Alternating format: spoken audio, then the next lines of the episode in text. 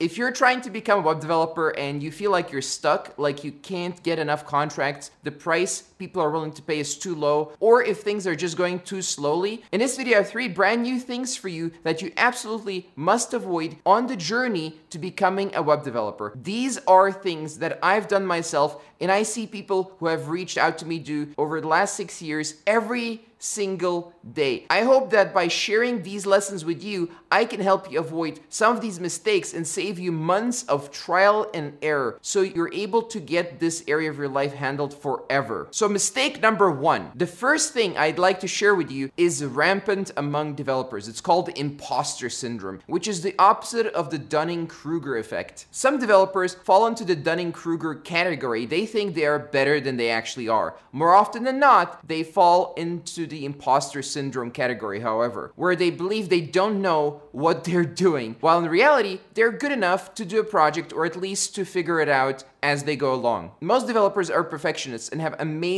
attention to detail. However, you shouldn't allow these qualities to prevent you from getting started now. Here's the harsh truth. You'll need to start before you're 100% ready to become a freelance developer or a developer in general. People spend years and thousands of dollars to learn the basics waiting for that one magical time when they're going to be 100% ready, 100% qualified, and when it's 100% certain everything is going to work. None of these things are possible. What is possible is to learn in the most efficient way possible, and that is to learn by doing. Get projects now and learn as you go along. Creation is never pretty, and when you're learning, it is never perfect. Get used to this and get used to feeling inadequate. Even senior developers with seven years' experience encounter new problems daily and still have to learn how to solve them. As a junior, you're learning how to solve basic problems, and that is okay. There's no need to look for permission to start. So, the second thing to avoid is waiting for a perfect lead generation process. People reach out to me and ask me, but how do I get that first project if I'm just starting out? I don't have anything to show them. I don't have any experience. I don't have a track record of success. How do I get the lead anyway? What you're dealing with is three factors. Factor one is money